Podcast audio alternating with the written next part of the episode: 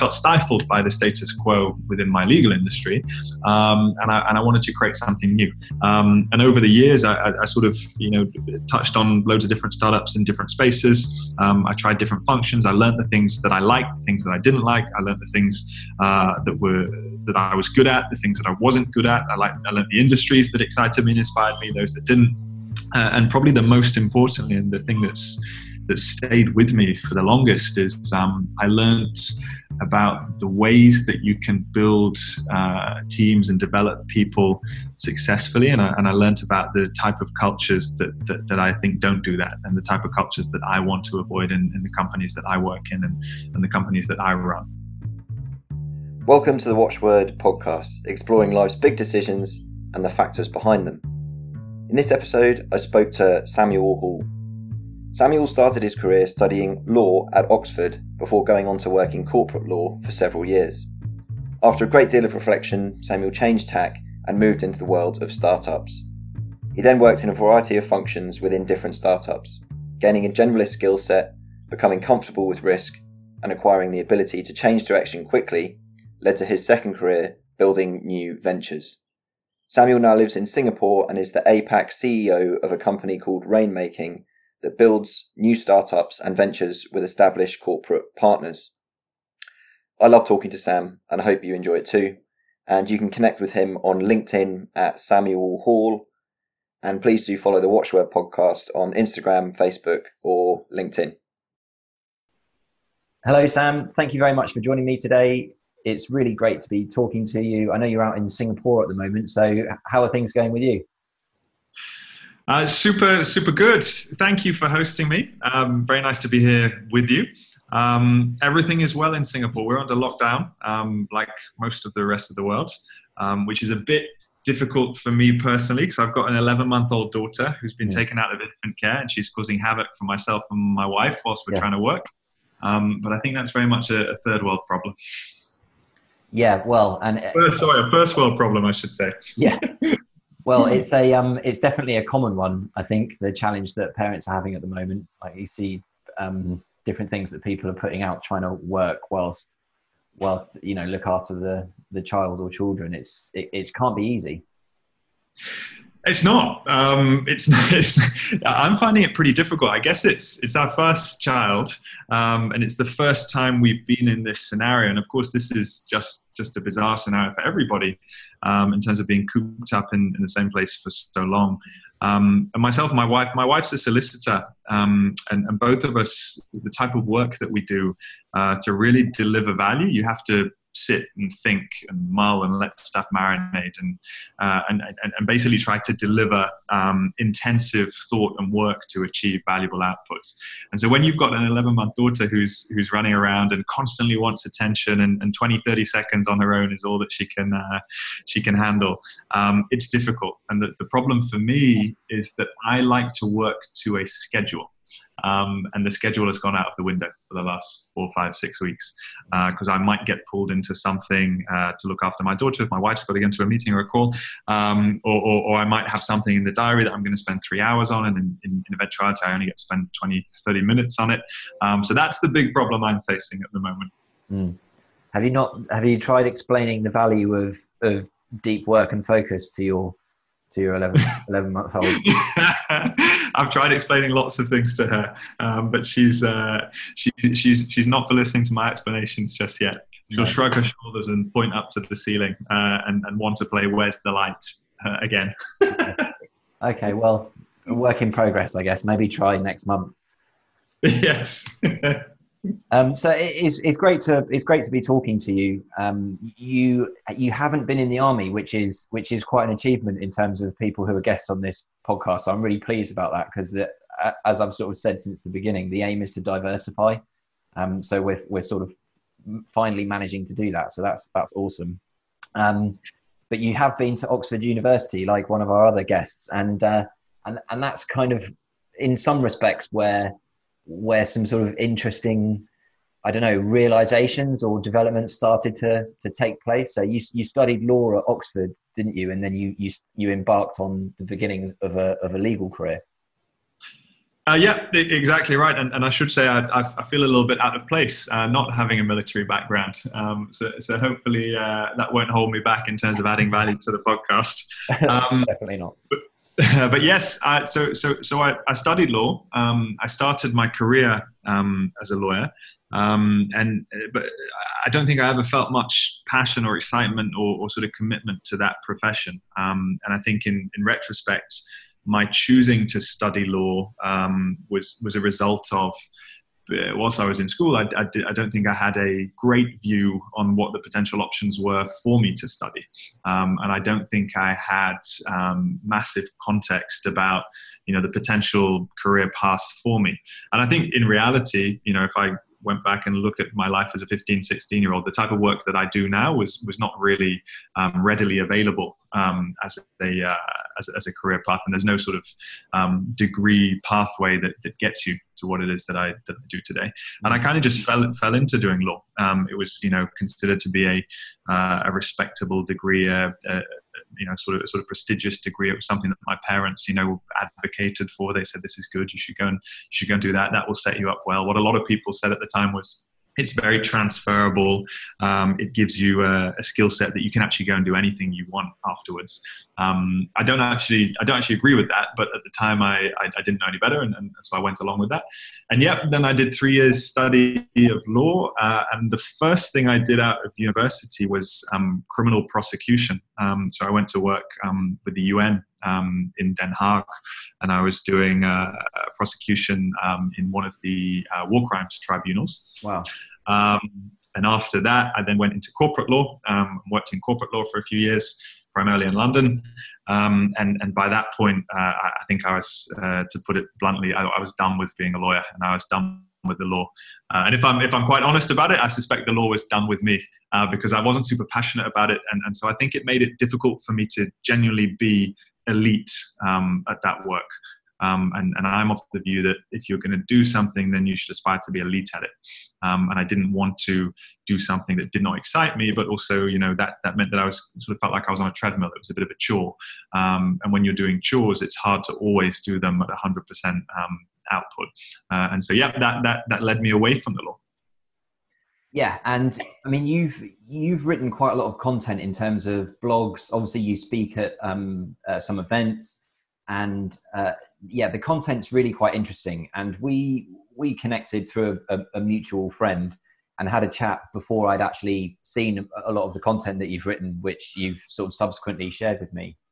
And there's a little extract which I think you know you kind of summarised some of the challenges that you that you found in terms of the law uh, and your place within it as a professional. Um, but this little extract, I think, is, is from a blog that you wrote with, with the title "Why You Need an Employer That Genuinely Wants You to Bring Your Whole Self to Work."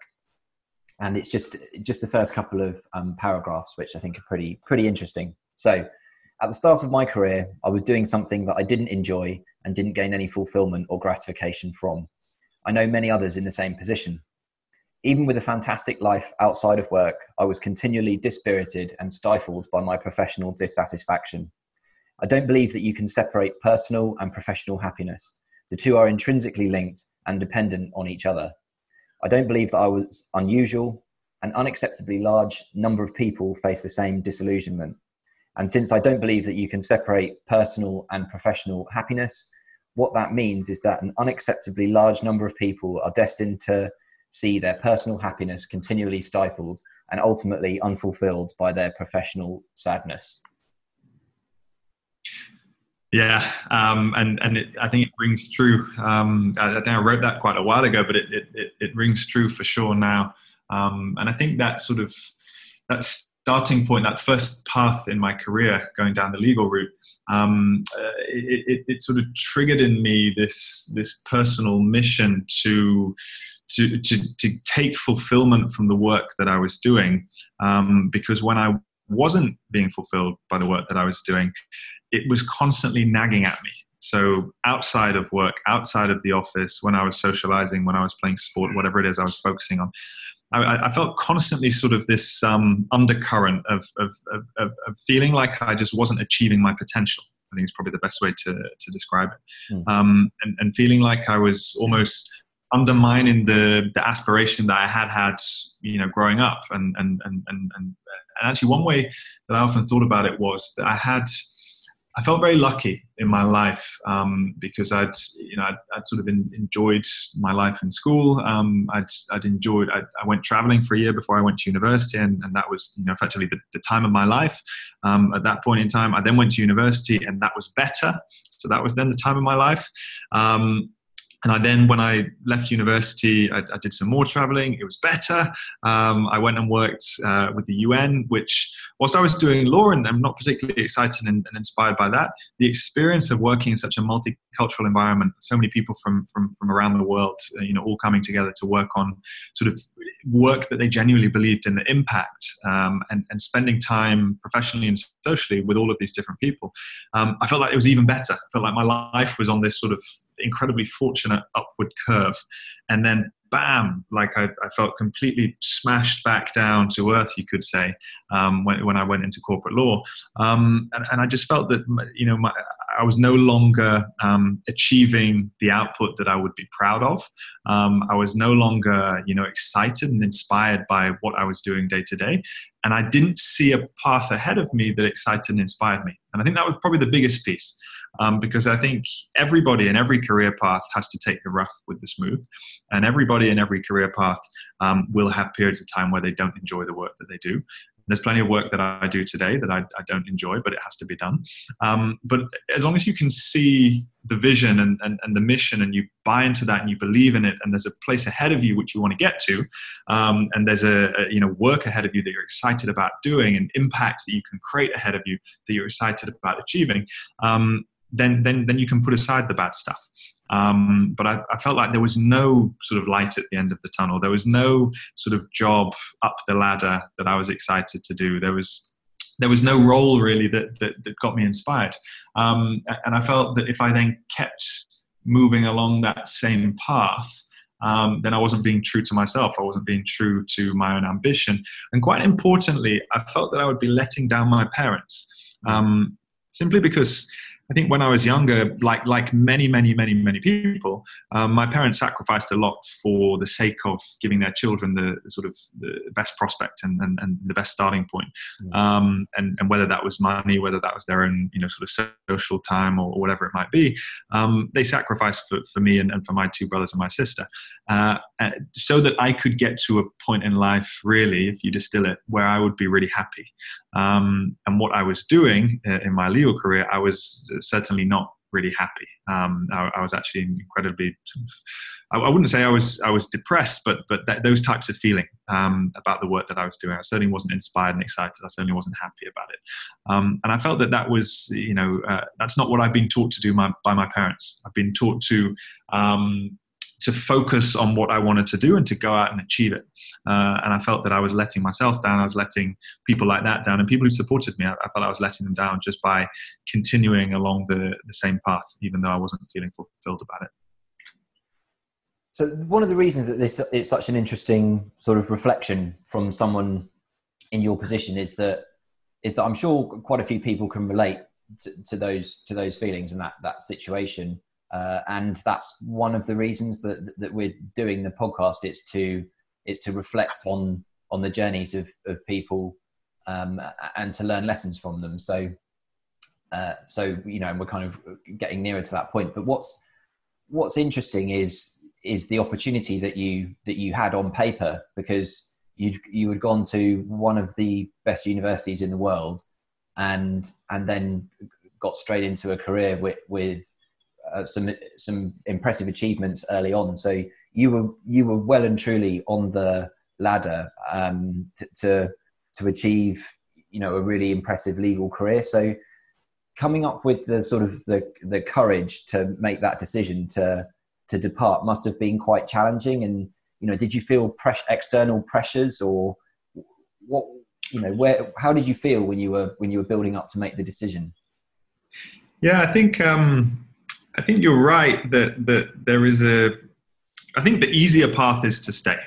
Um, the easier path is, is, to keep going in the direction that you've been going. Um, and at this point in time, you know, I was a, a, a young lawyer. Um, I'd only been doing it for a few years. Um, so I, you know, I was I was fortunate that I you know I wasn't should we say constrained by um, you know, a mortgage and a family and children and things like this. So, so I perhaps had, had more freedom at the time than I might have done later in life to change. Um, but there is a, uh, I think I felt um, quite a lot of um, not necessarily pressure not to leave externally, uh, but just the advice and the guidance from from from parents and friends and, and peers and things like that um, was, you know, basically if you do leave, then what are you going to do? Um, and you're throwing away all of the work that you've done so far. Um, and, and, speaking to a, a, lot of people who've sort of faced the same conundrum and, and, and many who have also stopped being lawyers, um, I think they've felt the same sentiments and, and, and had those same sentiments expressed to them. Um, and, and then it's, I think you said courage, and, and I feel like a bit of a fraud saying that it takes courage to do this. I don't, I, you know, it's, it's, it's again another sort of first world problem. Um, oh, you know, you're, you're fortunate to be in this, you know, position of, uh, you know, early stage professional success. Um, you're fortunate to be in a position where you have options. There are so many people around the world who don't have options, who, who you know, would give, give everything for, for that type of life that, that, that I was able to have at the time. And so, so I feel like it's difficult to um, to, to sort of take praise for simply making a decision to leave. Um, but I don't think that then that that makes it necessarily for lots of people any easier to make that decision and any easier to go and do something else. And the reason why is it's what, what you have to accept when you stop being a lawyer. Um, I think at that early stage, and probably I know this simply from retrospective, having having done it and thought about it a lot. Um, but you have to accept that what everything what everyone has always told you um, you you will develop a lot of transferable skills. You will put yourself in a position to go and do all sorts of other things. Um, in reality i don't think that's true um, because when you've been studying to be a lawyer and then you've been working as a lawyer and you've been developing that skill set you've been developing a quite specialist skill set. Um, and you've also been developing a skill set which is not applicable to all sorts of other areas of work. So I should probably say at this point what I do um, now. Um, and what I do now is, is I, I, basically work to build new ventures. Mm. Um, so, so my company, Rainmaking, we, we're, we're basically a new ventures company. Um, and we power the creation of new ventures with corporate partners. So effectively startups that are built by entrepreneurs and corporates together. Mm. and, and, and so the, the, there is a huge gulf between um, the sort of skill set you need and the um, type of mentality and approach you take when building startups to what you apply and the approach you take when you're a lawyer. Um, and very simply, as a lawyer, it pays to be risk averse. Yeah. Um, and, and as somebody starting a, a, new startup or a new venture or validating a new venture from scratch, it pays um, to accept risk and it pays to explore risk and it pays to identify areas of opportunity which inevitably are shrouded by risk. Because if they were certain then then they wouldn't be innovative. Uh, and the only way you succeed with new ventures is by targeting innovative spaces. Um, so there's a, a, big disconnect between the two. Um, and and I think for me the reality was I knew that my mindset was not well attuned to being a lawyer. But I also suspected at the time, I certainly didn't know for sure, and I didn't know exactly what I wanted to do, but I suspected that the type of work that I did want to do was a lot more akin to the type of work I do now. Um, so basically, entrepreneurialism and building startups. Um, and the, the difficulty there is you actually have to be quite honest and accept that everything I've learned and the type of practitioner I've, I've been um, positioned as up until this point is not transferable. And therefore, anything I might like to do next, I'm kind of starting from um, first principles and, and, and, ground zero. And the problem there is that you've now invested X years of your career um, working on something, and to leave, you kind of have to go back to the start. Um, and that's um, humbling. Um, but it's also for, for many people quite difficult because you have to take a pay cut, and that's inevitable. Mm. And the reality is, if you're working in the city and you're working in, you know, law or banking or things like that, you get paid quite well. Um, so if you then sort of give that up and say, okay, I'm going to start again, and you accept that you have to go and um, sort of earn your stripes, um, then the reality is you accept you're going to get paid, you know, a, a relatively small amount versus what you used to get. And so you have to be able to, you have to be comfortable with making that transition. I think that is the the the the, the biggest sort of unsolved question um, in my mind for how to support others to do the same thing. Um, over the years, a lot of people have asked me about how they should do a similar transition out of law, and I can answer all of the questions around uh, you know, sort of preoccupation with what your peer group think about you. Um, I can answer all the questions about things that you should do, actionable steps that you can take to develop a skill set and move in a new direction. Um, I can answer, you know, all the questions about, you know, sort of validating different pathways and figuring out what where you should be and what you should do, or at least I feel I can. But the one I can't really answer is, well, how do I get away from the problem that, you know, on the one hand, I've got uh, quite good money at the moment, um, and if I jump into this other thing, I won't have that money. How do I solve the money problem? Um, and, and, I don't have an answer for that. So it's a bit difficult. But again, uh, it's a first world problem. Mm. Well, I think in terms of it taking courage to make the decision, I I personally think it it does. Um, and whilst you know it's all it's all relative, I, I guess there are lots of people who might be wondering what they're going to do next or what they're going to do in 5 10 15 years. And um, I think that listening to that kind of a, a story from someone who, in theory, had had it had it all um, mapped out is is great for people to listen to um, because it, it, demonstrates that people you know maybe get dissatisfied at, at, at, you know across the whole spectrum of of, of their professional life and um, and change direction accordingly. Um, so so yeah, I think it, it sounds as if creativity was something that was maybe lacking and that you were that you were pursuing. Um, your current role in rainmaking as an organisation looks like it's pretty creative. Yes, yeah, uh, and I think that's quite a good way to to describe it. I think the, the problem I had with, with working in law was I felt stifled, mm. um, and and and in the type of work that I that I do now, I, I feel sort of empowered um, to, to pursue things that I'm excited about. Um, but but what, what, what I should definitely make clear is that um, I, I, don't have a, a, problem with working in the law itself, and I don't have a problem with the legal industry itself. Mm. I guess from my perspective, it's incredibly important um, that that we as people um, ask ourselves very honestly what it is that excites us and what it is that we're passionate about and what it is that we want to achieve. Um, and, and, and there are some uh, professions that will allow us to achieve that, and there are others that won't. I guess a really good analogy is many people um, go to the gym. I expect many people listening to this go to the gym. Um, and different people, when they go to the gym, will use different equipment or, or take different approaches or do different exercises depending on you know the output that they want to achieve. Um, if you want to get very strong, um, you will work out with weights. If you want to build stamina for your Ironman, you will do a lot of cardio work. If you want to build, you know, um, core strength and agility, you know, then then, then you might do a lot, a lot of mat work and, and and you might do a lot of um, gymnastics training and things like that. So depending on what the output is you want to achieve, you will do different things. And the same is of course true um, with professions. Depend, depending what you want to achieve out of your career, what makes you proud, and that's completely different for different people.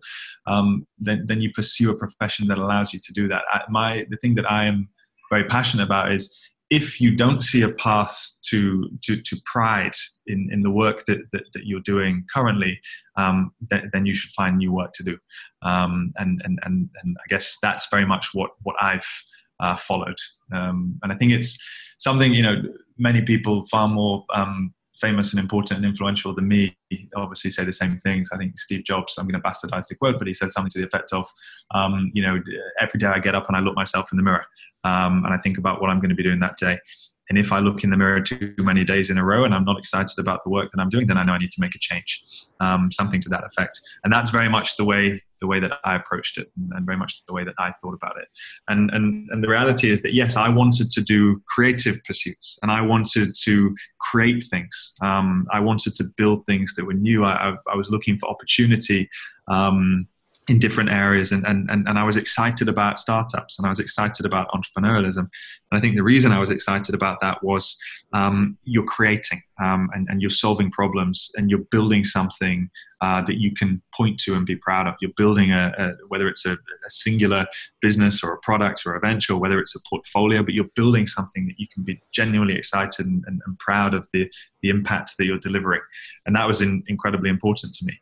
Um, and, and I think in, in startups you can do that. You can also fail at doing that, but you can you can you, you, can try to do it. You can uh, you can walk the path of of creation, uh, and you can walk the path of you know um, uh, changing the status quo. And that was super important to me because I felt stifled by the status quo within my legal industry, um, and, I, and I wanted to create something new. Um, and so that really has taken me on the path then um, through through a host of, of, different startups in the years after I, I, I stopped being a lawyer. Um, so so I, I was I, I, founded my own companies. I worked with other startups. I, volunteered with companies. I just said, look, you guys are doing something super cool. I want to come and work on this. I want to learn about product management. So I'll come and work with you on you know on, on some of the stuff that, that, that you're bringing to market and let me learn and, and, see what I can contribute. I want to learn about partnerships and business development in the startup context. Let me come and work with you on that. I want to learn about content. Let me come work with you on that. Um, and over the years, I, I, sort of you know touched on loads of different startups in different spaces. Um, I tried different functions. I learned the things that I liked, things that I didn't like. I learned the things uh, that were that I was good at, the things that I wasn't good at. I like I learned the industries that excited me and inspired me, those that didn't. Uh, and probably the most importantly, and the thing that's that stayed with me for the longest is um, I learned about the ways that you can build uh, teams and develop people successfully. And I, and I learned about the type of cultures that, that, that, I think don't do that and the type of cultures that I want to avoid in, in the companies that I work in and, and the companies that I run. Um, and really all of that led me to the point where um, when, I, when I came back to Singapore, when I uh, sort of moved here permanently with my wife about um, four and a half years ago, um, the, what I did when, when I came to Singapore is I, I went and worked for a, um, a startup accelerator. Um, and basically, I was I was running a startup accelerator in fintech um, in, in, Singapore, uh, and using sort of everything that I'd learned up until that point to support new companies that, that were that were uh, were developing in the fintech industry in in, in the APAC region, uh, and and enabling them to um, build quicker, build faster, build smarter, um, and also to work with the corporate sector here, so the banks in, in this region, and to develop, develop their propositions that way. And that's really what, what, what, I, what I was doing when I first came to Singapore. And then over time, I've evolved the, the proposition, or we've evolved the proposition and the type of work that we do in rainmaking. Um, and now we're really in this region a, um, a new ventures company. So, so creating new business, creating new companies, and doing that in tandem with corporates. So really, if I if I distill everything I've said in that in that very long monologue, you know, I felt stifled as a lawyer, um, and I felt like I was treading a, a path of status quo, um, and I felt that I, I, didn't have the opportunity to create. I was I was exe- I was I was executing. I was um, operationalizing, but I wasn't creating, and I wasn't um, challenging, um, uh, you know, existing paradigms. And what I do now is, is we're exploring where are the areas where we can create, where are the areas where we can challenge existing paradigms, and then we work with corporate partners to leverage the entrepreneurial competence uh, of us, of rainmaking and the founders and, and, start, and, and startups and entrepreneurs, and then the corporate assets uh, that our corporate partners hold. Uh, and what that means is we can build new ventures more quickly, we can validate them more effectively, uh, and we can, we can achieve impact um, uh, you know at scale um, in, in, a far shorter time frame and with greater impact. So that's what I do now, and it's really just a shift um, from being stifled to being empowered. Yeah, that's that's great, and it's it's exciting to to hear about rainmaking and to talk about what you're what you're doing now, and um, and we'll definitely um, we're definitely going to talk about that shortly. One one thing that you one thing that you said uh, when we were talking previously, which I found or find interesting, is that if you looking back, if you were 18 again, you wouldn't go to university. Uh, yes, yeah, um, and I think it's uh, so. I, so I don't know if I 100% believe that. Um, there, I believe I believe it um, in, in many ways. Um, that I, I, think that that what I did at university from an academic perspective, um, you know, has not really um, uh, set me up uh, for, for, for, for, anything really that I've done beyond that. Um, I think I think part of that is that I was studying a subject that, that I, I just wasn't passionate about and wasn't excited about. Um, uh, and I think that, that, that part of it is, I think the best education is, is, is personal exploration. I think the best education, I think you have to be, um, independent and you have to be autonomous and you have to be um, uh, aspirational and ambitious and, and, you seek out what you need to learn and then you learn it. Um, and I think we live in a world today where it's never been easier to do that um, at any time in the past. And I think that's fantastic because I think it totally empowers uh, all of us and certainly uh, the, the, sort of emerging youth. But from my perspective, the what I learned at university, um, I'm not sure I, I'm not sure I remembered very much of it afterwards, um, and, and it just wasn't applicable even as a lawyer. So the legal degree is not is not really in my mind applicable to practicing as a, as a corporate lawyer. So I'm not sure that you necessarily need to do it um, to, to be in a position to, to do your work. And I certainly don't think that you need to take three years um, education in a space that, you know, at least in, in the British school system that I was in, um, to, to, to, sort of focus on this one subject, this one degree, and be judged on, on, on what your piece of paper says at the end of that, and judge on yeah. your sort of grade that you get. So I think for me, that part of it, um, I don't massively see the value. I think there's better ways of educating um, our, our, children. But the bit where I say that maybe it's not 100% true is I know for certain that my sort of experience in terms of meeting new people and meeting people from different walks of lives and and um, and, you know spending that time um, growing up um, between the ages of I think I was 19 to 22 at university, um, then that's super valuable. Um, uh, but I think it can be delivered in different ways, uh, and, and, and I'm quite excited about the future of education and what that looks like. Because I think that the, the most maturing and, and growing up that I did was probably between 18 and 19 um, when I went traveling for a year. And I, and I felt that that that's when I grew up, um, not not really when I was in university. Um, so actually, I think I probably could have contributed by the time I was 19 in the real world, uh, and I didn't need to sort of go through university to to be in a position to do that. That's really interesting. So, if you what do you think an 18 year old, or I guess it doesn't have to be 18, but anyone in that kind of uh, age bracket, you know, starting out in their career, what what kind of things do you think they should maybe pursue in order to in order to learn? So I think it depends what they want to do. Um, I think there is. I think I think we should teach based on values, um, and I think it's important that we focus on what are the values that we would like to see uh, in our people as a whole. And I think this is actually a, a, a, quite a smart way to think about parenting um, in terms of what, what are the values I would like to see in my children. Um, or another way to look at it is um, how would how would I like my child to be treated? Um, and and what you don't want is that your your child is sort of mod, mollycoddled um, and and you know everyone nice to, to the child because they won't learn and they won't grow. You want them to be challenged. Um, and, and, and I think that how do you create um, a, sort of productive uh, person who contributes to society and, and, delivers impact? Well, you challenge them to develop a skill set that enables them to do that. And, and that's not to say that it's a copy paste skill set, it's different in all sorts of different people. But then, very specifically, if I had an 18, 18 year old or, or someone at that age saying to me, okay, cool, what should I do then? Um, how should I learn? Um, then, then I would sort of lay out a, I, I think, a, a, list of, of, values that, that I believe uh, are important, or maybe ask them to, to sort of come up with their values that they believe are important, um, and then to identify experiments that will allow you to learn in those different areas.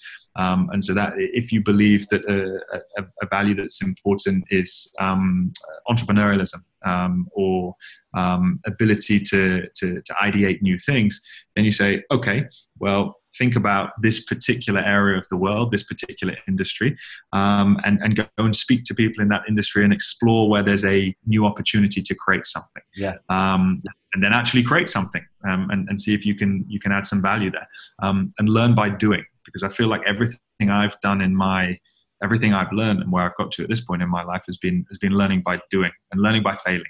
Um, and and and I think that uh, a sort of taught um, education system doesn't necessarily set you up in a great way to do that.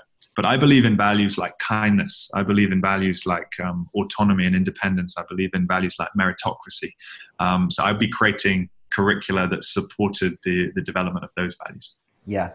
So that's a that's a really great answer. And um, my um, so I, I mean, schools do do that. They they a lot of schools have values, and they are on a, a journey in terms of um, you, you, know the education model and moving moving children into different environments to learn. So learning outside um, and values based learning, as well as the, the, the challenges of trying to integrate with with technology. But it's it's interesting to think of the education system because it's because it's government led for the most part. Uh, it, it, as with most other governmental bodies, they seem to there is a, a challenge around sort of scale and ability to innovate. I think, which yeah. um, but it is it's fascinating and and and also it made me think of um, another podcast that we've done and and uh, and leadership training within the military. So your idea of, of, of establishing what what values the individual has, regardless of age, is is a brilliant start point um, because from there you work out what it is that's important to the individual. Um, and so there's there's a model called values based leadership, which was introduced to the to the army, and it it, it um, obviously it revolves around values themselves, which and the, the sessions that that we used to run um, involve reflecting on what your personal values were, and you know you had to write them down and all that all that kind of stuff, and then try to see how how and where they align to the organisation.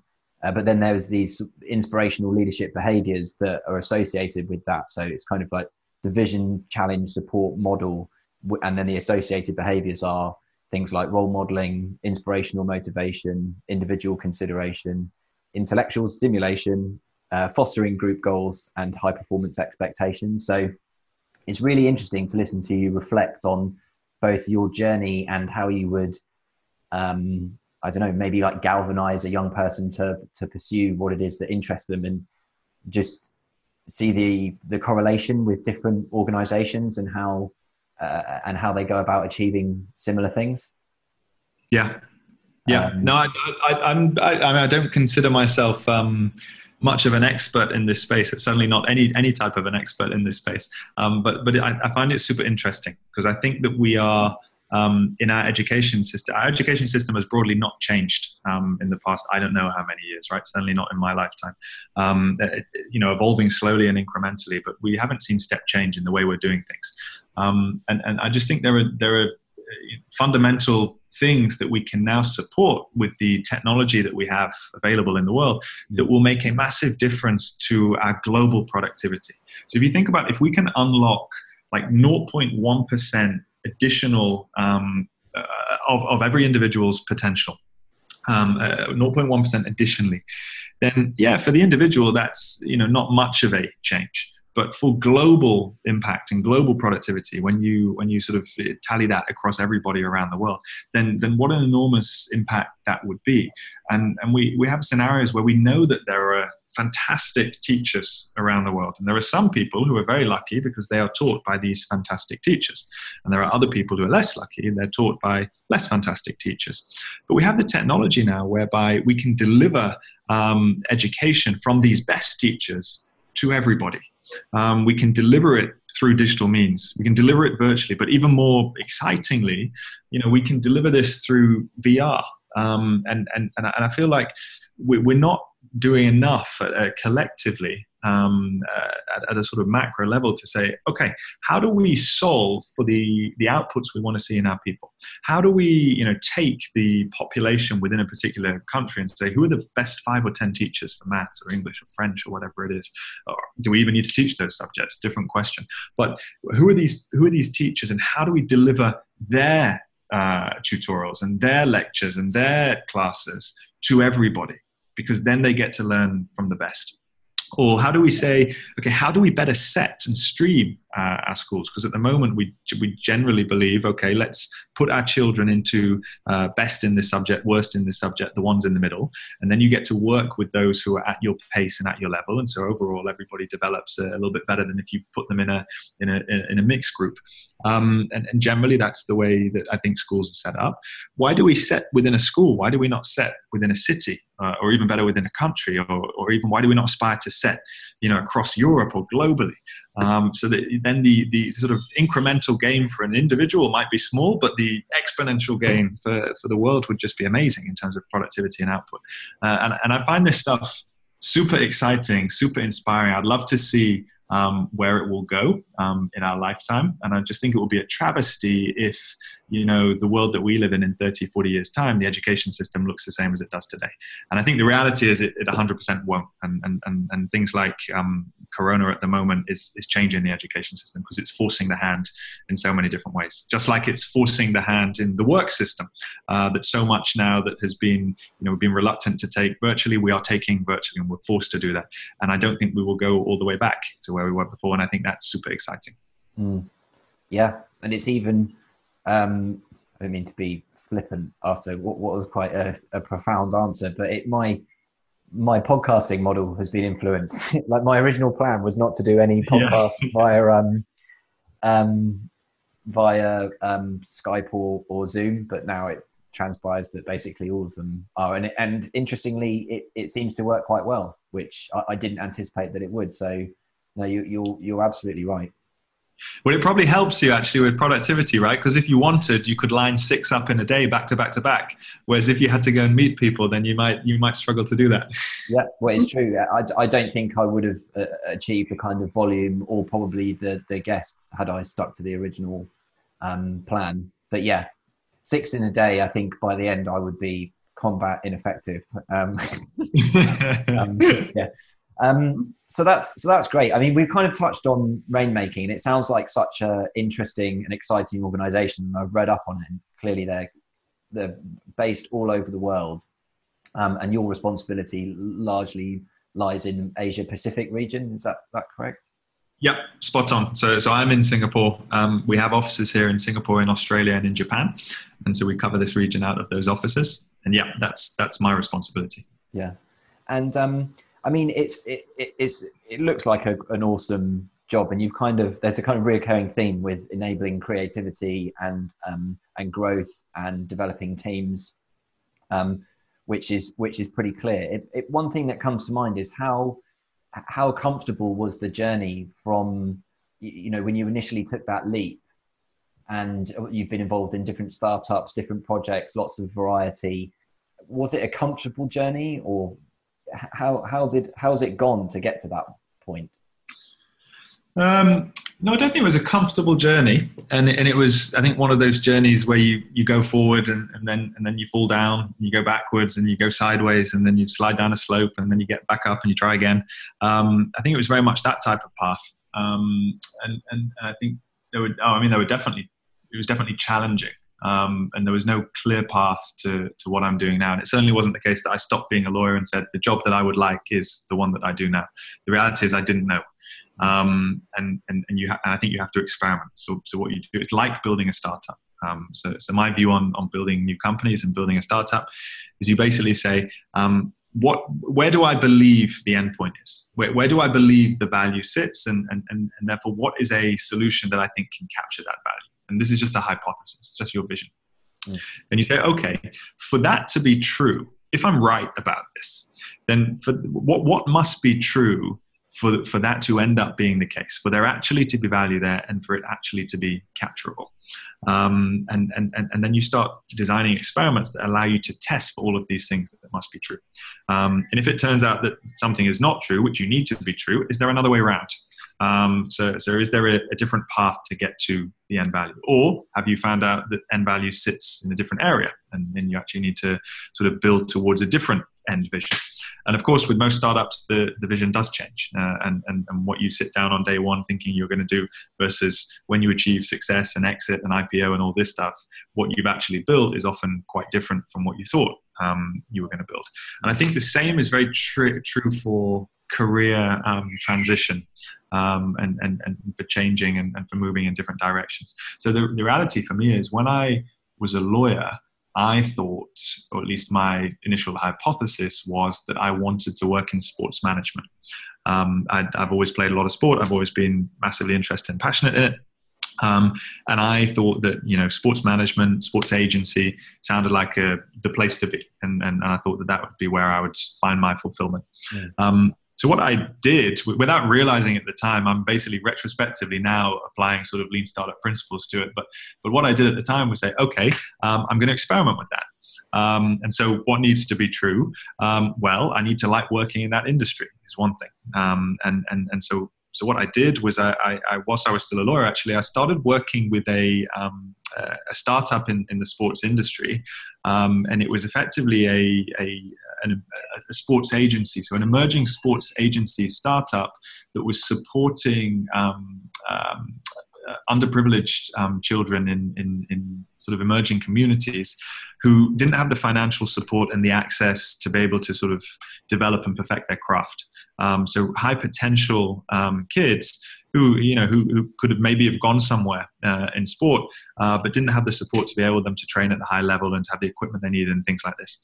Uh, and that was really the, the vision of, of that startup. And, and I just helped them from a um, sort of administrative perspective, from a um, you know legal documentation perspective in terms of agency agreements and partnership agreements and things like that, uh, and some of the strategy around around conceptualizing and, and building that company. And, and I, this was when I was still a lawyer. I just volunteered my time to do it, mm. and I quickly learned okay, this is not an area where actually I'm interested to pursue. Um, because the work is, you know, in essence, quite similar to what I'm doing as a lawyer. And that work, if I have to sit down and do that hour after hour, um, I find that stifling, and I, and I find that, you know, for want of a better expression, just very boring, very unfulfilling for me personally. Um, but I wouldn't have known that if I hadn't done that work. Um, I then did sort of a second experiment, which was basically I went to speak to everybody in that industry. Uh, and I went to speak to a lot of sports agents uh, and I went to understand what they did on a day to day basis. Um, and, and, and what I've learned is that it's very useful if you're looking at a new career to go into to ask very simple, very specific questions about what people do and then persist with the line of inquiry. And what I mean by that is so, what's it like at work? What do you do? People would typically give you a bit of a high level answer. Um, and I guess the marketing spiel or, or, the blurb from the grad recruitment prospectus or from their sales material or whatever it is. So we deliver values. I mean, what I would say um, with, with, with Rainmaking is, you know, we build new startups with corporate partners. That sounds amazing. Um, but then you say, okay, so when you get to work in the morning on a, on a typical day, um, you sit down or stand up at your desk. What do you do? And and then you and, and then then you might get a sort of second level uh, of detail and then you ask again but specifically on that what do you do? And if you go into all of these tasks what do you do what do you do what do you do uh, then uh, ultimately the reality of the work comes out uh, and, and you want to be um, convinced that the reality of the work that's coming out is genuinely exciting for you um, and in my context with the work that I do now, if you pushed and pushed and pushed, you would get some things around. Yeah, I, I, send emails to some of our you know corporate partners, and I send them to new corporate partners where we're discussing things to do, and you know effectively do sales in some respects.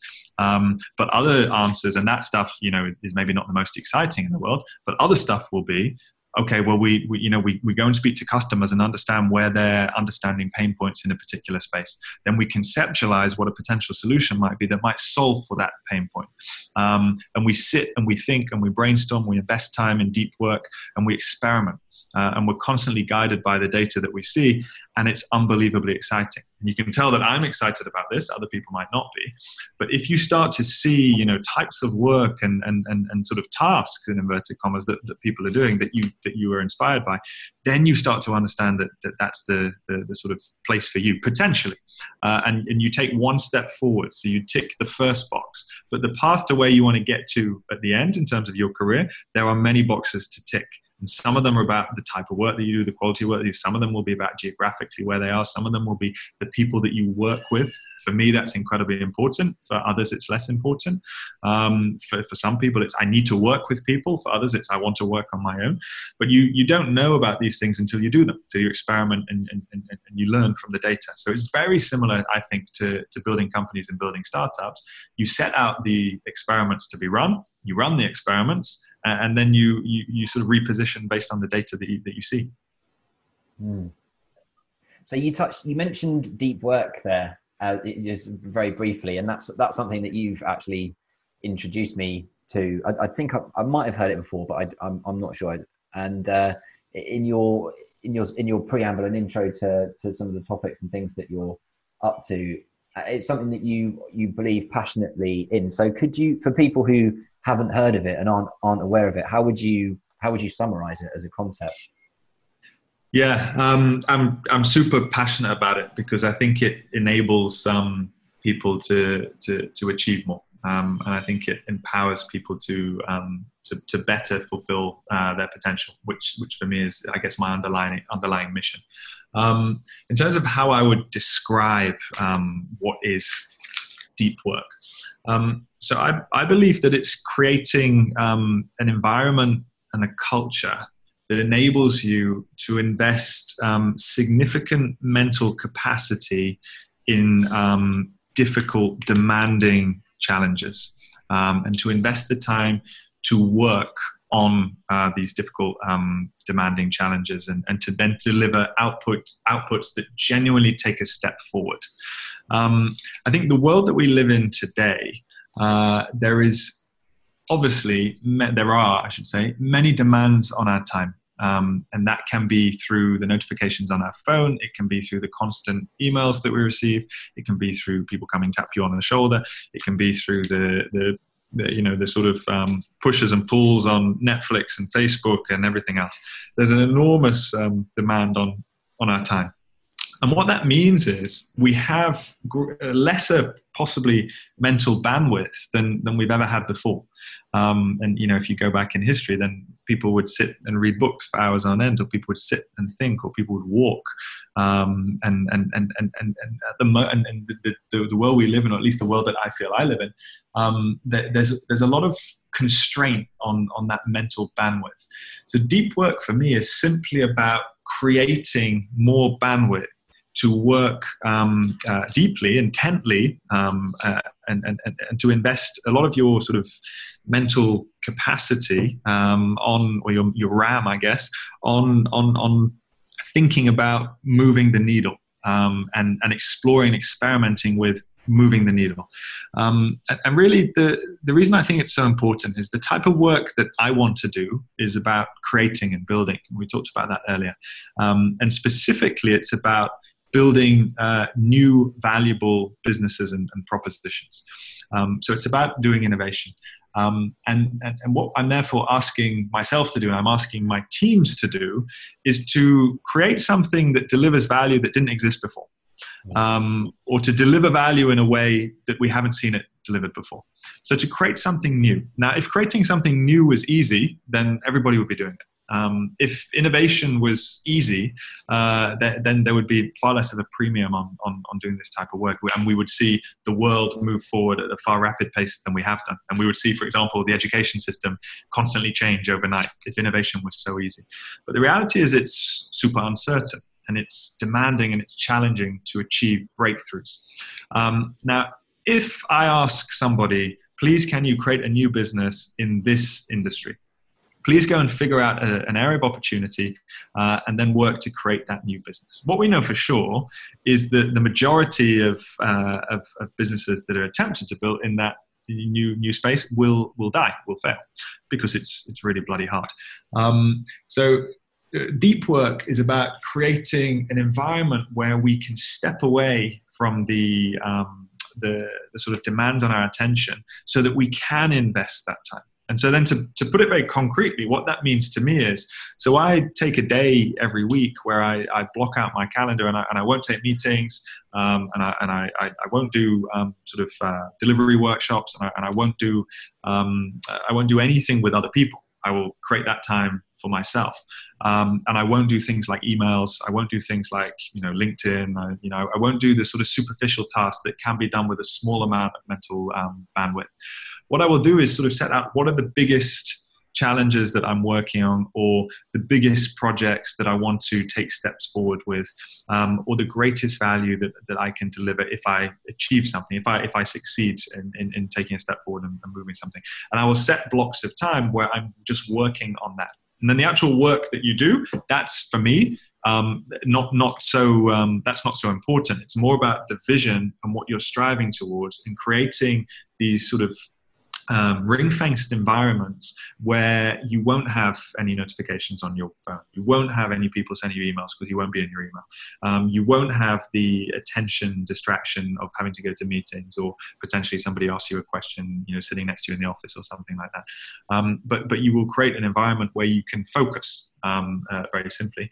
Um, and, and, and that's, I believe, where we, we get that sort of um, mental disconnect where we can achieve those breakthroughs. And, and, for me personally, I think for many people, often when you go walking or running and, and, and, your, your brain is now not focused sort of actively on, on, on the challenge that you're facing, but subconsciously marinating and mulling over, that's when you have your biggest breakthroughs. That's when you have your biggest ideas. But, but you can't do that if you haven't invested the time in the context, uh, in the work before. So you have to consume all of the material for your brain then to be able to process it and come up with the with the outputs. And for me, that's what deep work is about. It's probably I've probably overcomplicated it there, but that's how I think about it. No, well, I think that made perfect sense. The term itself, I find, as someone who hasn't come across it or read the book, that obviously there's a book by uh, Cal yeah. Newport, which is one of your recommended books, which we're going to come on to later. Um, the term itself, I actually find a little bit, um, I don't know, I don't know if disconcerting is the right word, but it's just, it's almost as if it's like, oh, I wonder if, I wonder if I'm capable of doing deep work. I think everybody is capable of yeah. it, and it manifests differently for different people. Yeah, yeah. The the two words I wrote down when you were d- describing it were uh, undistracted and strategic. Um, that was kind of the, the my yes. takeaways. You create the environment where you are undistracted, and then it's it's approaching it's approaching problem solving from like a strategic level as opposed to um, operational, um, which um, which yeah, I mean I don't know if that's a sort of a fair. I, I think Mark, you've improved my answer drastically. What I should have said uh, when you asked me what deep work is, I should have said it's about creating the the environment um, to to to invest in undistracted work uh, that will lead, lead to strategically important outcomes. There you go.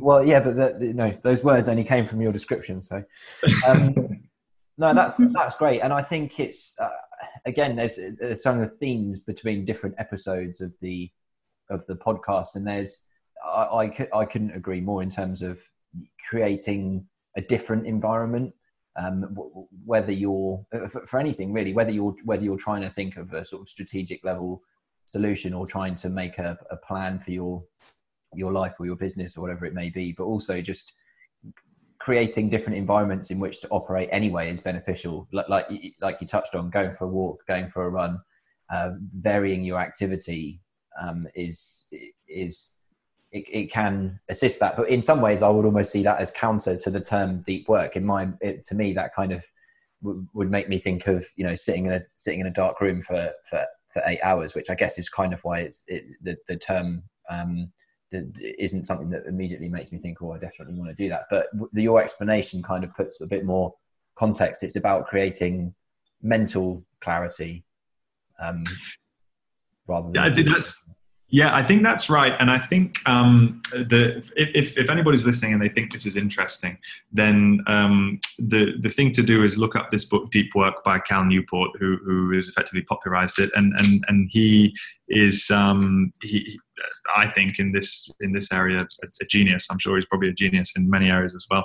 Um, but but that's I, I, would I would I would read his book because that will give far more context and insight than than I think we can discussing it. But but one thing I think I think he says, which um, really works for me, um, is what you said there about well, you, you, do you need to sit in a in a dark room and, and sort of focus in a zen zen like monastic way? Yeah, you can, and that's useful. But it's but you can also apply it to sort of repetitive meditative activity. So one thing that I do, and I must admit, um, I haven't been great recently, even before the lockdown started. But one thing that I do and I find useful is I, I go swimming in the morning. Mm. Uh, and when I go swimming in the morning, I'll only swim for 20 minutes, something like that. Um, and uh, what I try to do is I like swimming. Um, I find it quite difficult. I'm not particularly good, uh, but I like it. And I actually find it quite meditative because it's repetitive. Um, and, and also because inevitably not being very good, I'm focusing on my breathing. Um, but what I've tried to incorporate is that for that 20 minutes or 30 minutes, um, I think about a big challenge that I'm having um, or a, a, solution that I've cracked, but I need to structure in a compelling way. Um, so I think about something that is strategically important to the work that I'm doing or, or, or, or in my life outside of that. Um, and, and then I sort of let that marinate and mull over it for 20, 30 minutes whilst I'm swimming up and down in the pool. Um, and and I, I, was astonished at how uh, useful that can be. And sort of I get in the pool and I think I know what I'm going to do, and I get out of the pool and I 100% know and then my time to impact is massively reduced because I can put that into effect and into action immediately.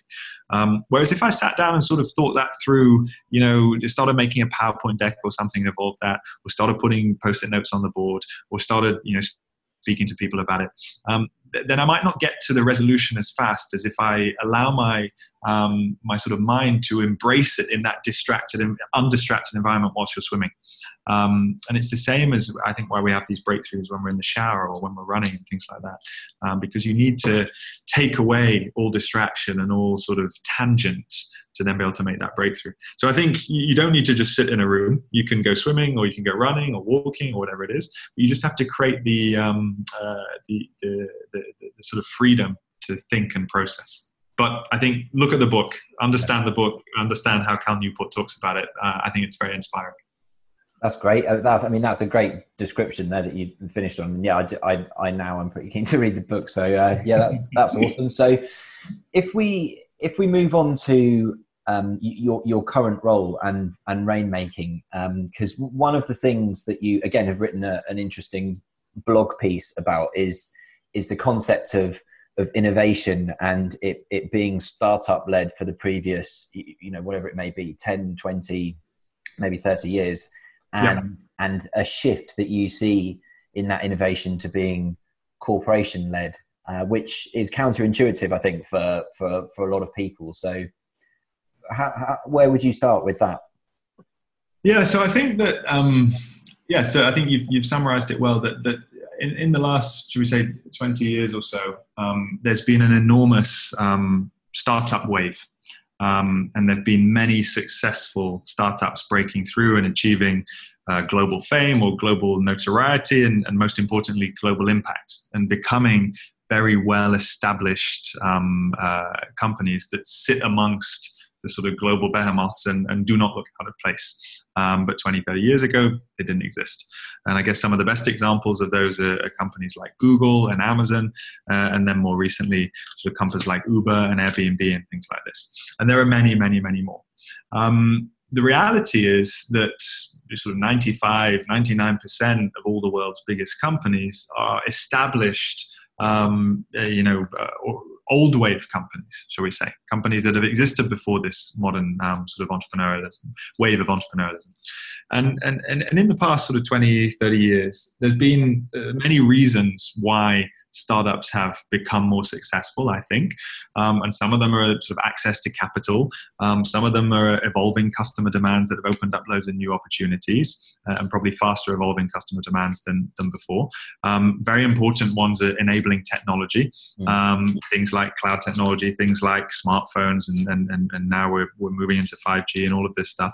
Uh, and of course, things like blockchain, but all of these enabling technologies that create the rails to build new business models on, on top of or to power new business models. Mm. And as technology rapidly grows and as our access to data has rapidly grown, this has enabled these companies to, to build you know, generally powerful propositions for people. Other things is regulation and shifts in regulation. Um, but there's all sorts of reasons why these startups have made a breakthrough. But I think the most important reason is that when you're a startup and, and, and, and, you're just trying to figure out um, what is a proposition that customers will buy, uh, you don't have inertia. So you can't wait. You have to figure something out. Otherwise, you'll die. Um, if if you are not innovative, if you do not find um, uh, fit with a customer demand, um, and then you do not find a solution that that, that, that, is, that brings value to that customer, then you will die because you will run out of money, you will run out of runway.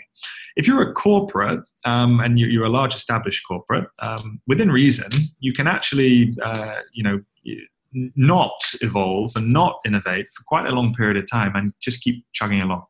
Um, and, and you won't die. Uh, because you've got significant assets and you've got significant cash reserves, or you've got access to capital, you can generate it, um, or you can restructure and change, or you can leverage the assets you already have to create new revenue streams and things like this. But you don't necessarily need to be changing the paradigm, um, and you already have a load of customers, you can rely on that customer base for established companies at scale.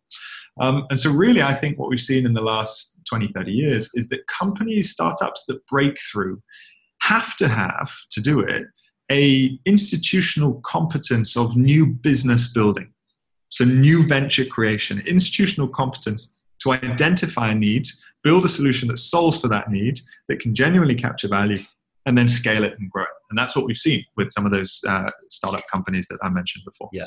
Um, and I don't think that corporates have that institutional competence of new business building, new venture building. Um, but I think the change is now shifting because the corporate world, um, you know, I don't think it's the case that you know the corporate world is immediately under threat that they will not exist in two, three, four years. In some industries, yes. In some spaces, yes. Some particular corporates, yes.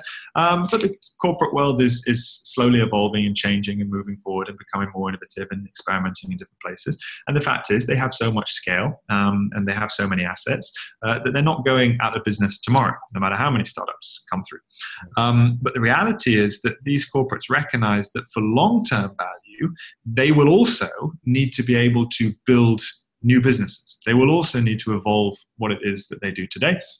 And they'll also be able to need to be able to create and capture new value. And the way to do that is to have this institutional competence of new business building. So until now, the corporates have had all the assets, and the startups in the main have been the ones who excel at new business building. Um, what we've seen in the past 20, 30 years is that competence beats assets alone. Um, but I think what we know um, is that competence plus assets will beat competence alone. So if the corporate sector has this institutional competence of new venture building, um, then I actually feel that the window of opportunity for startups will close. Uh, because if you're coming to the, to, to the fight just with competence and your opponent is coming with competence plus assets, then you will lose. And if that means that then startups uh, are not able to break through, where will the innovation come from? The innovation will come from the corporate sector. Uh, and so I believe the majority of innovation in, in, the past 20, 30 years has come from startups, but I think that balance will shift. I'm not sure exactly how long that will take. Um, and, and, and when that does happen, I think the innovations that we see will come through corporates, established corporates, building new ventures, basically building new startups and and they won't. I don't think they will be doing that within. I don't think it will be corporates just bringing new sort of uh, same branded um, business lines to the table. They will genuinely be building new businesses outside of their existing business. They'll be building them in a startup fashion, in a startup environment. They'll be building them with genuine entrepreneurial talent, with seasoned professional entrepreneurs. Um, but I do think that the the opportunity is for corporates to to do this in a way that, that startups actually can't without the assets, and that's really what I'm sort of focusing my efforts on now and, and the work that we do is about powering that shift. So powering the shift to a world where corporates um, are, the, are, the, ones with this institutional competence of new business building. Does that, the way I've described it, does that make sense? It does, yeah, it makes perfect sense. Um, the, I guess you actually answered the, the question that, that came to mind towards the end there with regards to, it kind of made me think, well, what is the, what con- what what are the constituent parts of this organizational competence it, it, that's required yep. um, but you you kind of aren't because I, I, I it, it makes me think that maybe it's a challenge to achieve that within what you immediately think of as a corporate environment things like flexibility creativity um, getting around organizational politics and the, the speed at which a small organization can maneuver but if you're kind of if you're if the model is that they're outsourcing for lack of a better word, then then it sounds like the environment will already exist for that for those things to, to flourish. Yeah, so so uh, you're, you're, totally right um, that things like the sort of existing um, institutional structure and, and, and the processes and bureaucracy that exists within a large company, which I think is unavoidable, um, inevitably hinder um, the the possibility of creating new business. Um, the, the reason is that, that startups that do well, they need to run multiple experiments, they need to move quickly, they need to respond to the data, they can't be restricted by somebody's overriding agenda that sits above it, um, and, and they need to basically um, develop in line with what the market is asking them to do, um, and, and that's difficult um, from within a corporate. Um, but I'm so, but I, I, I think I wouldn't say it's outsourcing. So the the way I see this happening is if you think about any established corporate, then let's say that they have sort of five parts to their business, five separate business lines. In each of those business lines, let's call it an, an old wave business line. So it's like it's like the the, the typical corporate status quo, um, and and let's label them as red. So you've got five red business lines. Um, and then let's say you've got a startup on the outside doing everything fantastically well as a you know new uh, having that total institutional new venture build competence. Um, and let's say that's blue. Um, what the corporate needs to do, in my mind, is transition to a point in time where all of its business lines are institutionally blue. The difficulty, and what many corporates have tried to do, is well, let's just acquire some um, successful startups bring them in as a new business line. Mm. But as soon as you bring in that successful blue um, sort of cylinder into your into your red organization, then inevitably the blue becomes a bit purple and it's tainted and diluted by the process and by the bureaucracy and by the organizational structure that exists there the hierarchy the reporting the compliance the central functions all of those different things. Um, and, so the institutional competence is, is diluted and it becomes more of a purple company and now it can't compete with the startups in the wild that have that genuine, um, continued, maintained uh, institutional new venture competence. So I think that the solution is actually to build a portfolio of blues in the wild. Um, and as the, your red business lines slow down or become less impactful, or even if they don't, you, you feel the time is right, um, there needs to be a wholesale shift. So basically, a divestment of all of the uh, the red business lines and replacement by the blue lines. And now, what does the company look like? It's a full blue company. It's institutionally uh, embedded with that that new venture build competence. Um, the only way that happens is if the corporate has the right to acquire en masse all of those blue business lines. Uh, and so the way to do that is to create those companies uh, and to invest financially in those companies and to take ownership in those company, companies along with the founding teams of those companies.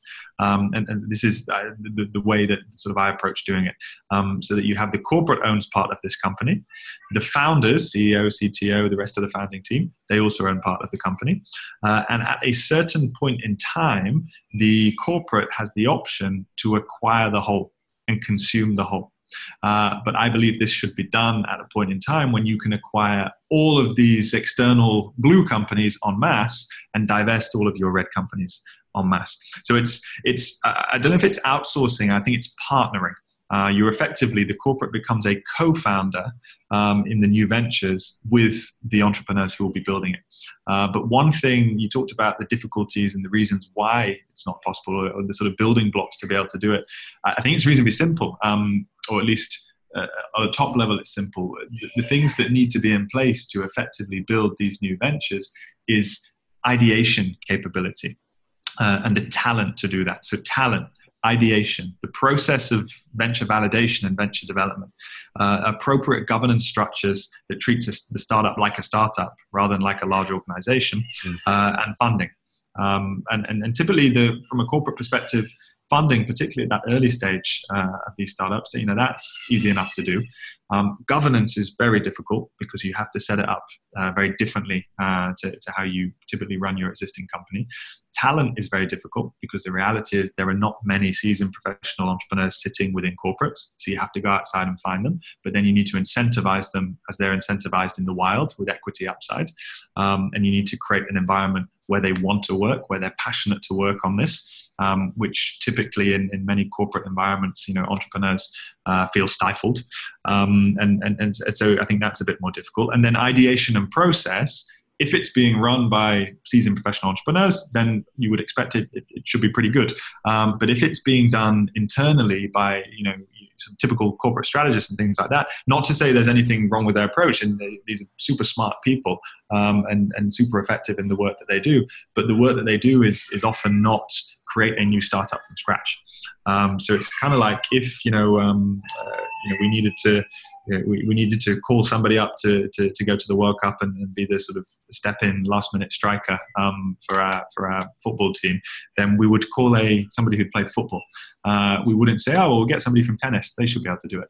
Um, and I think the, the same is true when when you're looking at who's running the process and the, and the ideation process, the validation process for a, a, a new company. You need somebody who's done that who's been in the weeds building new ventures rather than oh well this guy's been doing m&a within our organization. He understands the organization really well. Let's give him a go at it. Uh, because he, when he gets to the world cup he just won't be able to compete. That sounds well it sounds pretty cool. It sounds exciting. And i and you know that's it, a kind of summary of what you're doing at the moment with rainmaking i guess uh, and- uh, yeah. And i think the, the, the reality of this stuff is that this is, I mean, globally, um, corporate venture building is a reasonably new um, phenomenon, and uh, and I think that there is no definitive answer about the best way to do this or the right way to do this, um, and and that's what's being created right now, and and it's super exciting for me because I just find it genuinely inspiring to, to see the impact we can have by building new ventures by that, that leverage the assets that these corporates have. So I can give you specific examples. So we did a venture um, in Europe with uh, with DHL, and, uh, and, and and when we were working on that venture, we needed to run experiments in in, in warehouses. Um, now, if you and I set up a company tomorrow in the wild, um, then we would need to go and find a partner to enable us to run those experiments. Uh, whereas in this scenario, uh, we could just switch on those experiments overnight. Uh, because we're partnered with the corporate and we, we have and they have access to the assets. Uh, we're doing something um, in Asia at the moment, um, which is in the solar industry. Um, and, and, and, our partner is, has an enormous solar practice. So we're building something new that doesn't actually exist, but we can lean on the assets that exist already in the, in the, in the sort of corporate parent, um, which enables us to basically get the data that we need far more rapidly so we can validate every assumption we have along the journey far more rapidly. And what that basically means is our time to scale is shorter, our time to impact is shorter. And if we learn that this doesn't make sense and we should shut the venture down, then we'll figure that out a lot more quickly. So we will spend us, corporate, uh, time investment, cost investment, everybody involved will spend far less time in getting to the point of we shouldn't do this um, than, if we don't leverage those corporate assets. So, so it's that's you know that's from my perspective super exciting. And, and yes, that's really what, what we're doing at the moment. And, and I think globally, there's, there's a lot of interesting companies doing this like us. Um, and, and, and, and, overall, the, the sector is moving forward very quickly. Um, I think it's super exciting. Yeah, it, it sounds it sounds great. I mean, just the concept of bridging the gap between uh, an organisation that is that is limited in its size versus an organization well in both respects actually whether it's large or small those limitations bridging the gap just seems completely logical and like the best place to be in terms of accelerating progress. Um, so if if how, how do you think about things at a sort of strategic level with regards to like sectors or industries? Do you are there particular industries that you that you target that you that you see as evolving particularly in the next you know five to ten years and that's how you choose your your lines of work, or how does that process work? Yeah, I mean, personally, I think I would I would love to build a, uh, a venture in the legal industry, um, having having started there. Um, if there's anybody listening to, to the podcast who is uh, you know who who runs a law firm, then and thinks it's exciting to build something new, then let's let's have a chat about it. but more seriously, um, uh, in terms of areas of focus, so so yeah, I mean, globally within our company, we have um, industries of, of interest, shall I say. We're, we're, we're pretty industry agnostic, so we're not bound to, um, to specific industries. And, and what we, we don't sort of consider ourselves specialists in any industry. we we consider ourselves spe- specialists in, in, in, the process and methodology of, of innovation and new venture creation, mm. um, rather than you know, having a particular industry bent. Um, we've done a lot of work traditionally in um, financial services, in insurance, in digital health, uh, smart cities, and mobility. Uh, we have a, a, significant amount of work in the transport industry, in maritime, um, and, and, in energy. Um, I think in in APAC, in sort of my part of the world and the work that I focus on, we have a, a bigger presence and a bigger focus um, in things like um, smart buildings, smart precincts, and smart cities um, smart mobility, construction, architecture, real estate, um, and, and definitely energy and power. Um, so these are sort of big areas for us. But globally, we don't we don't say, for example, well, these are our five industries, and we don't want to work in anything else. Mm. Yeah so the I thing mean, for us is really where, where is where are the biggest biggest opportunities to deliver value? And if it's exciting and we can you know see a path to a, a genuinely interesting business and a genuinely impactful business model uh, and if we believe that we have a corporate partner that can put assets on the table that support uh, support the, the startup to, to, to, deliver that impact then it's worth at least looking at um, rather than just saying okay well we only we only act in a b and c industries. Mm it sounds great. It sounds really exciting and really interesting. Uh, and no wonder it's just it's an interesting journey, isn't it, to reflect on your your start point, I guess, with with law and to and to where you've ended up. You kind of uh, you, yeah. you have achieved your achieved your goal and found uh, found a role and an organization that matches your aspiration. Yeah, and I think it's you know like we sort of touched on before. I think the reality is that these to to get from where you are and, and you're not happy to, to to to being in a place where you're genuinely professionally fulfilled, and, and and I can honestly say that yeah, my my work is not perfect, and it's not the case that every single piece of work I'm doing every single day is the most exciting thing I've ever done in my life. That's just not the world that we live in. Um, but I I could not be more um, excited generally about what I do and where I am, um, which is a sea change from when I first started out. Um, and I think the, the, the path to that has been topsy turvy um, and has been up and down. And, and, I've enjoyed some roles and I've hated other roles. And I've worked with some brilliant people and I've worked, frankly, with some people that, that I, I don't respect the way that they work. Um, and all of these different things have contributed to my sort of learning and my own thinking about how to build teams and how to build a company and the type of work that I want to do, the type of people that I want to work with. Um, and, and, and I think once you get very, once you get a lot of clarity on your own wants and your own needs and your own aspirations, if you stay true to these rather than getting you know going off down paths because you feel like it's a you know it's a it should build a skill set that might be useful in the future or it's something that's transferable or you can make a bit more money in the short term by doing something that you don't really think gets you to your end goal. I think they're the mistakes um, doing things like that. Uh, and i think you have to you know really focus on honestly what makes you proud? What will you be inspired to to say that you've sort of shared and contributed to the world? Um, and and then to, to to to keep a pretty strict path like trying to get to that point. Um, it's the way i've approached it and, and i've really only distilled it into that type of thinking after the fact. Um, but but the, the, the good steps i've made is when i've taken a risk and when i've followed uh, the path that, that I think best aligns with um, you know with, with, with what I can be proud of. And the parts where I've taken missteps is when I've perhaps been reactive to you know um, financial incentives or prestige or, or things like that, and, and, that's taken me down the wrong direction. Yeah, well, that's. Uh, I think that, that even that reflection in itself, if, if anyone listens to any part of the podcast, although they're probably becoming right right towards the end, but it's it's a great reflection um, and uh, and hopefully people will take some some value from it. I think it's really, I, I, certainly have. I think it's it's a great way to to look at things and quite uh, quite inspirational. Really, I think rainmaking just sounds like a very cool organisation, um, and you know to get to to get the position to the position that you're in now must be it, it must be really good fun working there. So. Um, if people if people wanted to connect with you or or follow your work in more detail? What what are the best methods for them to do that? Um, can connect with me on on LinkedIn. I'm uh, Samuel Hall on there. Um, I have I have a, a, blog that I don't write on too often, uh, but by all means you can connect with me there, which is um, Sam Al Hall S A M A L H A L L uh, dot ghost G H O S T dot I O. Um, they're probably the best two ways I'm on all the social and stuff like that, but I but I, am not super not super active on things like Twitter and things like that.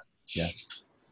Cool. Well, that's that's great, Sam. Thank you hugely for your time. I really appreciate it. It's it's been a great a great discussion, and I'm sure it will help people and uh, keep keep doing what you're doing and enjoy Singapore and enjoy rainmaking. No, thank you. It's been been super fun. Um, really good to speak to you, uh, and, uh, and I genuinely appreciate it. So so thank you very much. Great. Thanks, Sam. Take care. Super. Cheers. Bye bye.